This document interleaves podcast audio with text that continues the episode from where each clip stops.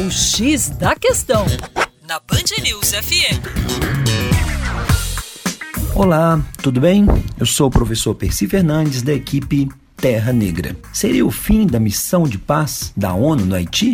Pois bem, o Conselho de Segurança da ONU anunciou que a missão, que já dura 13 anos, acaba no dia 15 de outubro de 2017. Segundo as autoridades brasileiras, que lidera a missão, o Haiti está mais estável do que esteve em 2004, quando a deposição do presidente Jean-Bertrand Aristide quase levou o país a uma guerra civil. O trabalho dos capacetes azuis, como são chamados os militares da ONU, também foi essencial para diminuir o impacto de duas das maiores tragédias da história do país: o furacão Meteor de 2016 e o terremoto em janeiro de 2010, que deixou mais de 220 mil mortos e destruiu boa parte da capital, Porto Príncipe. Apesar da ajuda, as críticas são presentes.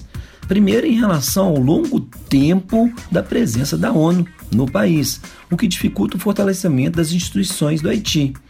E além disso, os surtos de cólera, promovidos pela presença de soldados nepaleses contaminados pelo vírus em 2004. Mas a crítica mais grave diz respeito aos estupros cometidos por integrantes da missão contra a população local. Foram mais de duas mil denúncias nesses 13 anos.